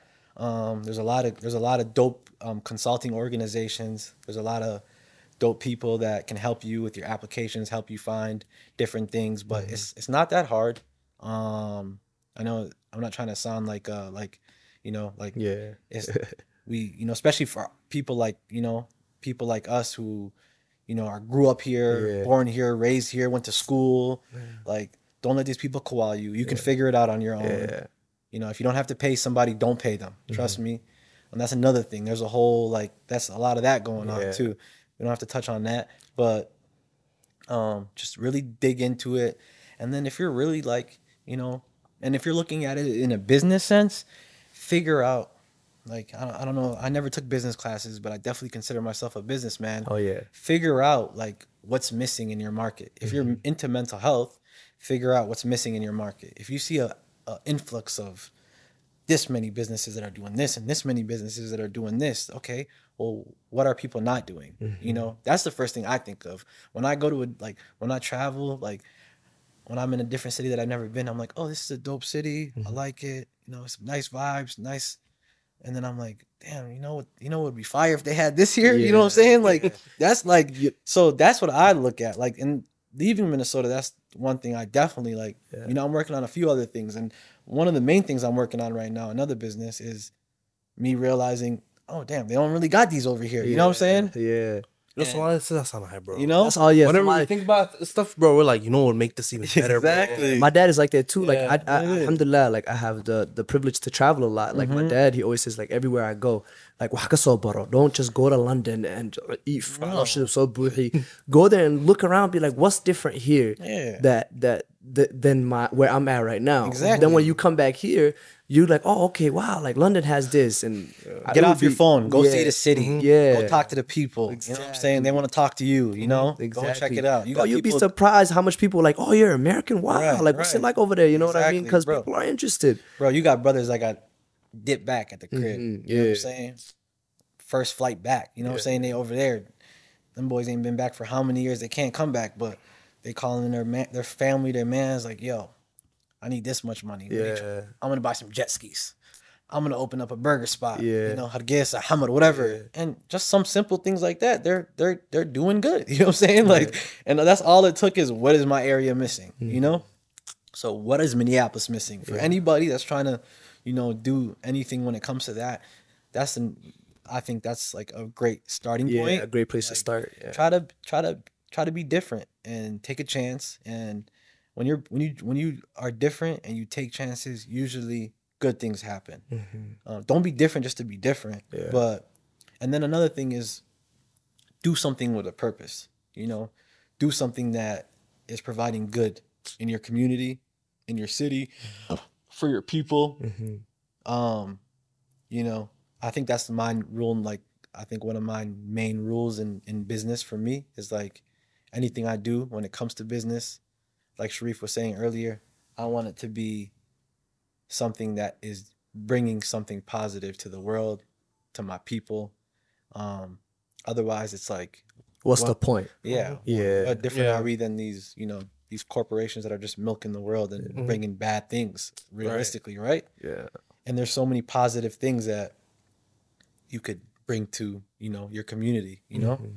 And you could do both. I think that something that I want to definitely shed light on too is, when you work in, like, the industry that you work in, and when you work with these vulnerable people, like, you have to be understanding of that. Like, these people are vulnerable. This isn't a space for you to go in and, like, come up and make up like a whole lot of money. And it's that's not exclusive to nobody. Like, a lot of people do that. Like, and if that's what you're in it for, yeah, you know, like, I feel like, first of all, that's a great point. Yeah. Like, you know, like, one thing about... Exactly. Like, you can do both. You can be caring, be genuine, be authentic to what you're trying to do, and actually help these people and make a shit ton of money. Like, you don't have to sacrifice your morals and like, your even, like, your Islam anymore. Like, as a Muslim person, you're going to make haram money, you might as well just be in the streets, bro. Yeah. You might as well sell crack. And that's another thing. It's like, you know what I'm saying? They want to shed light on, you know, our brothers, all these Minnesota boys, man, they doing this, they doing that, and it's like, I feel like they be shitting on us low key, you know what I'm saying? But it's like,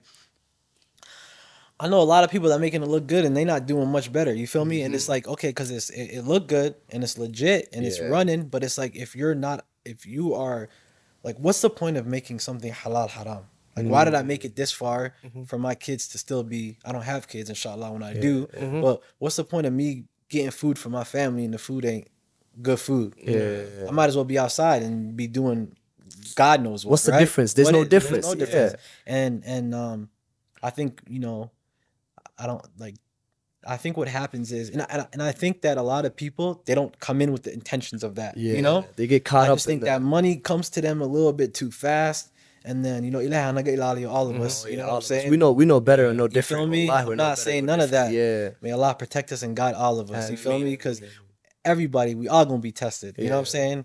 But you have decisions and you have choices. And don't let it be a mistake, because it ain't a mistake. It was a decision and a choice, you know? Right. To do that. So, and then one thing you got to understand, just, you know, slow money's better than no money. You feel me? It is. You know what I'm saying? It adds up, bro. It does. You know, especially if you're doing good things here and you're doing good things there and you're doing good things there, fam. You got something that's going to last. And that's one thing, bro. Businesses are supposed to last. One thing about business, make it last or sell it. That's what business is about, right? But you ain't going to sell nothing if it's not something profitable, if it's not worth, right? It's not worth something. Exactly. Yeah. So, yeah, just, bro, you know, don't sell out. You know, I think that's what happened with, you know, that last situation with a lot of those are people that got caught up in that. It was just kind of like people could have just been normal and done the right thing to do. And then, or just smarter. Just I don't even want to say that. I really believe that they could have done the right thing. I really believe that people didn't have to lie and act like they were doing things that they weren't doing. I really do think that was unnecessary. Right. I really do, and not, and they made it like they made life harder for all of us. And anybody who's trying to get into any type of business, we got a microscope, especially dealing with bureaucracy and the state and the government. Now it's like, I want you to understand. Read the climate, read what happened, understand where you're living in, and you know, understand that you're gonna have a big telescope on you, and be on point. You know, represent us. Don't fold. People are gonna test you. You know what I'm saying? It's gonna make it sound sweet. They might look like you. You know what I'm saying? And they that's the ones they send most of the time. They might try to get you to do something that you actually don't even do. And then today you agreed to it. And that's another thing. Just let people know. Even if you gotta put disclaimers, I don't get down like this. And then once you let people know I don't get down like this, I think that type of setting that precedent is just important. That type of energy is not going to be around you that much, right? I've even felt it. I've walked into rooms certain times like, oh, I got somebody for you, and then I get there, and then when they see me, maybe how I talk or how I look, it's like, oh yeah, everything is good, and then I call them and it's like no answer, and it's like, you know what, I'm okay with that, because you probably felt I don't play that. You know what I'm saying? Like 100%. That's cool. And that's important, bro. Wallahi, being authentic and also having khair in your business. 100%. Right? Having blessing in your business. For the both of us, we've dealt with that, right? And it's like another thing like that I want to be honest about too is like it's not gonna be easy. That's the thing. Like we're not sitting around here talking about, oh yeah, it's easy for me to, bro, it's hard because you sitting around, you're like, man, like if I wish, but you know how much money we can make if we shot music videos? Or if we did this, or we, you know what I'm saying? And we're doing it out of the sense of like, yo, I'm not gonna lie. At the end of the day, I want what I'm doing in this business that I have and this thing that I'm trying to grow to have khair, bro, and to have Allah's blessing, and for this to be something that pleases Allah, not displeases Allah. Proud, exactly. For whole my family, everybody to be proud. Then the money I make too gotta be halal. Yeah, one quote I heard was that if you sacrifice your principles for your passion, you lose either way. Yeah. Ooh, I like that. Yeah. I love that. That's a fact. Yeah.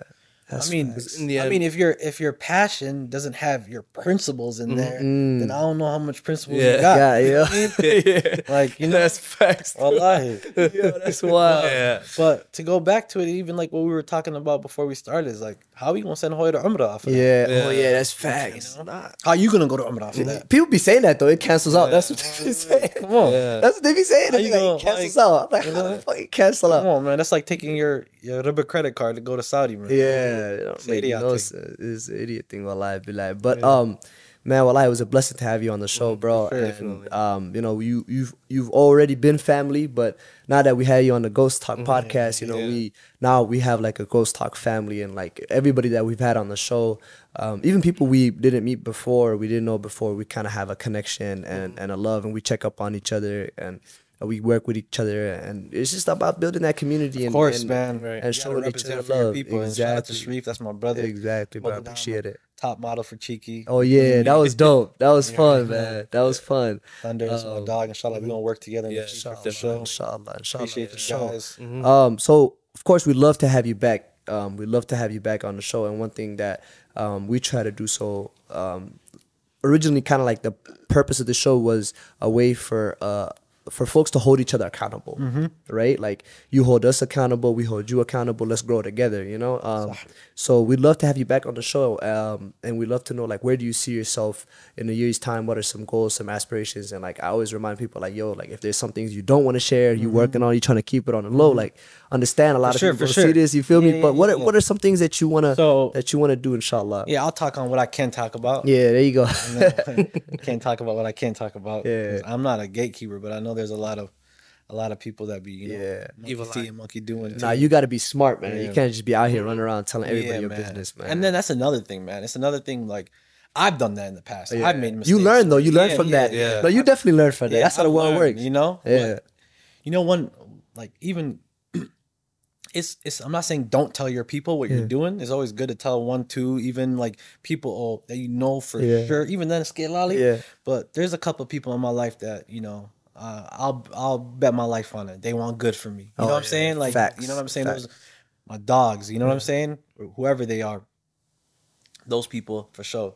But there's no better feeling in the world than, it's like almost having like a baby, you know? Like, I feel like there's no better feeling than coming up with an idea, you know, writing it, mapping it out, you know, telling your loved one, one person, your confidant, you know, this is what I'm trying to do. This is what I'm working on. Working towards it, putting it to fruition, and then like it coming alive and then you seeing it. Like that is like one of the best feelings. It's a mind, like, you know, like a mind boggling experience. Like from an idea to turn into something that you can reap benefits for. I think like the only comparison I could say to it is like you know, being out of shape and then going to the gym for like 2 years and then banging it out and then just seeing your body change. And then you look and being like, damn, I did this? Like, that's another very, you know, shout out. And we all about the fitness life. If you're not in the gym, get in the gym. Man. Get in the gym. You know what I'm saying? Take care of yourself, especially our people. We're dealing with a lot of, you know what I'm saying? High cholesterol. Yeah, man. All of that. You know why? Because, you know. It's the Hilibari, man. No, it's not the Hilibari, bro. It's, we're East African people that are from a part of the world. Oh man, that's a big equator thing. And eating like real, you know, all right. And think about this. We eat in the same food we eat back home, right? Yeah. And we getting out of shape and stuff out of here, right? And dealing with like severe health issues, right? Because the same food that we have here is not the same food back home. Yeah, you're not eating baris and hilibari here. It's not the same baris and hilibari over there. It's processed USDA baris hilibari. You know what I'm saying? Like, it is American baris and hilibari. Yeah. Go back home and eat baris hilibari every day. You're going to come back with a six-pack just being under the sun every day, right? So don't forget that. But, yeah, going back to that, what I'm basically saying is, like, yeah, that's a beautiful feeling. Just so, you know, don't be scared to tell your loved ones what you're working on. You know, just make sure there's people that believe in you. Yeah, have the best intentions. And want to see you win. And don't go around telling everybody what you're working on. Because now, you know, you might have some people, you know, plotting on your downfall or, you know, aim, evil eye, or just not wanting the best for you. And inshallah, if you're protected, you'll be good to go, you know. Yeah, so just, and it's another, like, it's another form of pressure. Oh yeah. Like, you know what I'm saying? It's like, damn, not everybody knows that I'm trying to do this. No, I really got to do this, right? If you really care about other people. But me, I put the pressure on myself. It's like one thing in life is like, I want to prove myself that I can do things, right? Like, it's all about me. Like, I was the worst student. Yeah. And I graduated high school because I wanted to prove myself. Yeah. Then my mom wanted me to get a degree. And it's like, I hated college, but I wanted to be able to give that to my mom.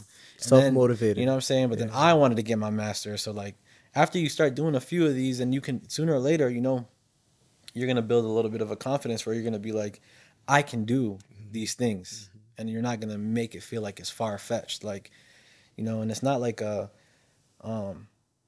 you know, like what Thunder was asking earlier, he was like, you said, you know, a lot of, you're basically like, damn, you have a lot of people that are doing. Yeah. You keep around more people that are like that are doing stuff instead of like schedule. Yeah.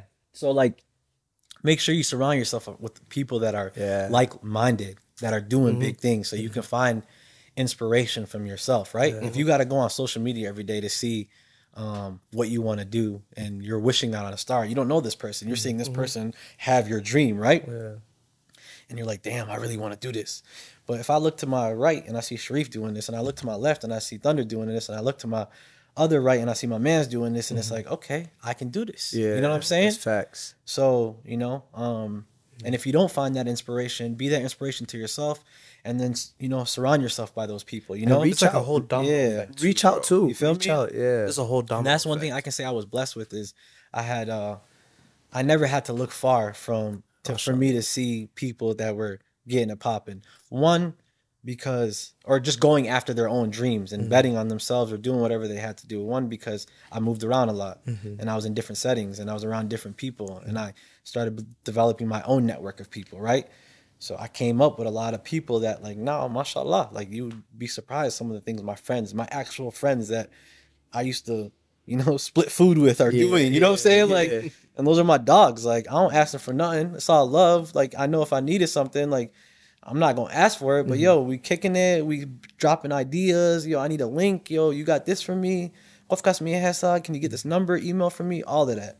But, you know, that's very important. For you, you know, and don't hate on your people. Don't ever hate on your people at all. Like I said, you know, be ready for your opportunity because your opportunity is going to come. Inshallah. Yeah.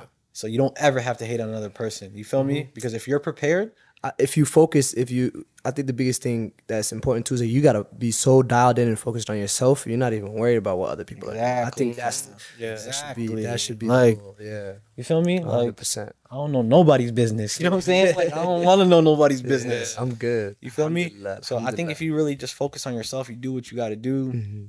You know, y'all gonna be straight. Everybody's gonna be straight. And you guys definitely keep doing your Dougie. But as far as what I'm working on in the future, another Beyond the Spectrum, another site, another location is about to open up, inshallah, this year. In another, I don't want to speak on where, but in another city in Minnesota. Dope. That's dope. We're gonna tackle another. May Allah make that easy. I mean. And then now it's kind of like, you know, we already kicked in the door now, so adding another site is not like what I have to go through now. I just have to add another site, you know. But I have to experience what I'm experiencing now, which is having no life, you know. And I have no life. Like, none. Wallahi. I go to I work, you know. 10 hours, whatever. I go to the gym and I go home. If I get lucky, I might be able to hop on 2K for an hour or two. You know what I mean? Go to sleep, wake up, do it all over again. Yeah, alhamdulillah. But and that's how it should be. I wouldn't want to no other way. You feel me? Because when you got time to do stuff, a lot of times you're not gonna spend it on the right things. You know, sometimes too much time is bad, you know, man. For sure. Especially when you're younger and stuff. I'm older now, alhamdulillah. A lot of the stuff, any little kiddie dumb stuff, I'm over anyways. I done it. It's all cool, man. I'm just trying to kick up, you know, vibe with my people, relax, fam. Alhamdulillah. But so yeah, I'm working on that. Another Beyond the Spectrum. Some series by Cheeky dropping. Series 4, inshallah, this year. We're looking forward to that. This summer, for sure. I got to keep that going. You know, our brother Red passed away. He's the last person I did the last drop with. So I got to keep it going for my brother. You feel me? So we're gonna do something for him, and then I'm working on one other thing, inshallah, if it goes through. That's like one thing that I'm collabing with another organization called NDC, Neighborhood Development Center, which is like a nonprofit that helps people start businesses in the Minneapolis-St. Paul area. So that's another thing. If you're looking to start a business, reach out to NDC. Dope organization based out of St. Paul. They have requirements if they want to help you. So they help people that are already up and running, and they help people that are starting businesses. So we might tap in with that. Yeah, another passion. Our damn selves. Another passion projects of mine that I'm trying to do, that I ended up doing. I did this little program with them, and then after the program, they help you get another business popping. So I'm doing that with them, inshallah. Inshallah. And then they're like anti-gentrification, right? Oh, I love that. So like you gotta. If they help you, you gotta like do it in their hubs, which is like South Minneapolis, North Minneapolis, no downtown, no uptown, St. Paul. That's dope. That's it. Like, so you gotta keep. What are they called again? Neighborhood Development Center, NDC. So check out NDC. Shout out NDC, man. Check out Lake Street Council. Oh yeah, Lake Street Council is dope. Shout out to them. Shout out to them. What else, man? What other dope organizations?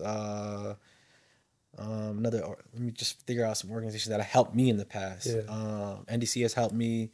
I know the people at Lake Street, some good people over there. Yeah. African Development Center in Cedar. Yeah, ADC's. Yeah, African Development Center is good. Some of the dopest people. Mm-hmm. You know, if you got a business up and running, go holla at them. Go holla at our sisters, Somali sisters, East African sisters in general. Shout out to the sisters too, man. Shout out to the sisters. An amazing job. The sisters are killing the brothers. Yeah. Brothers, we got to step it up. But, you know, we're going to hold it down. But shout out to our sisters. They're doing their Dougie. Yeah. But, yeah, if you're trying to, you know, get into that, check out those organizations. Yeah, besides that, we always working, fam. We cooking every day, man. You know what I'm saying? I love that. Any ideas I'm open to, you know what I'm saying? Anybody that's getting stuff popping, tap in, man. Let's do it, man. I love that. That's dope, you know what I'm saying? Yeah. That's really it. This the Cheeky right here. So check out series by Cheeky.com. Yep. I got my cousin stuff from London on Niche London. So at Niche London, you know what I'm saying? That's at series by Cheeky. You know what I'm saying? We only shout out to them. And then where can people find... where can people get in contact? And I wanted to kind of shed some light on this too. This is not a sponsor. I really do, you know, I really do fuck with what you're doing, but mess with what you're doing. But Beyond the Spectrum, families, people that are interested, people that want to volunteer, help out, whatever it may be, how can they get in contact or get in touch with that? Our website, www.btspectrum.com. So the letter B, the letter T, and then spectrum.com. All of our contact info is there. If you have children who are on the spectrum, what age groups? Three to 18 that need services, all insurances that need services. You're looking for them to get ABA therapy. We got speech therapists, occupational therapists, and we're about to start doing some art therapy with my brother Muhammad from ORR. Best artist. Oh yeah, big shout out to Mohammed. Big shout out to Mohammed. Ever to come out of Minneapolis. He even did a mural at my business. You feel me? That's my brother. He's amazing. I've been tapped in with my brother since we was jits. You feel me? But yeah, beyond the btspectrum.com. If you have children that are looking to get services, we have a referral section in our website. You fill in the referral. You know, your name, who you are, what your relation is to the child. The child's name, contact info of you, we'll reach out to you. Even if we can't help you, we'll send you references and referrals for the child to get help. Yeah. Even if you don't have autism and you're looking for any other services that are in the mental health field, reach out to us. Inshallah. We got people working with us that are doing all types of stuff. We have psychiatrists that are part of our staff, so I'm sure they could find you other referrals. I got my cousin Amal working with me. It's my big sister. She's a licensed drug counselor as well, and she's about to open up her own. Shout out to her as well. Her own outpatient treatment center. So that's my sister tapping with her. She does a lot of therapy as well. Shout out to everybody that's in the, you know, in that sphere. Yeah. That are fighting, you know. And that's doing that work. Yeah, man, because that's like another taboo in our culture, right? But there's a lot of people that are doing good things. You know, shout out to our brother Abdurrahman. He's getting it in. Abdurrahman's older brother. What's his name? Abdurazak. Yeah. He's actually my cousin's partner, Ahmad. So shout out to both of them. They're doing dope work. Shout out. And then, yeah, anybody in the mental health sphere, you know, tap in and, you know, keep doing what you got to do, man. We got to we got to put on and we got to, you know, fight all stigmas. And help our people get, you know, the best shot at a decent life. Inshallah. Inshallah. Man. Yeah. Inshallah. Shout out to you guys, man. I appreciate you guys so much. He is lying. I paid $2,500 to be on. I wish he did. Alhamdulillah. But yo, thank you so much for coming on the show. Thank you guys for watching. This is Muhammad Salad, Muhammad Sharif, Muhammad Thunder with Yubi. Ayub Ilmi. You already know. That's a wrap. Thank you so much, man. I appreciate you. Deuces.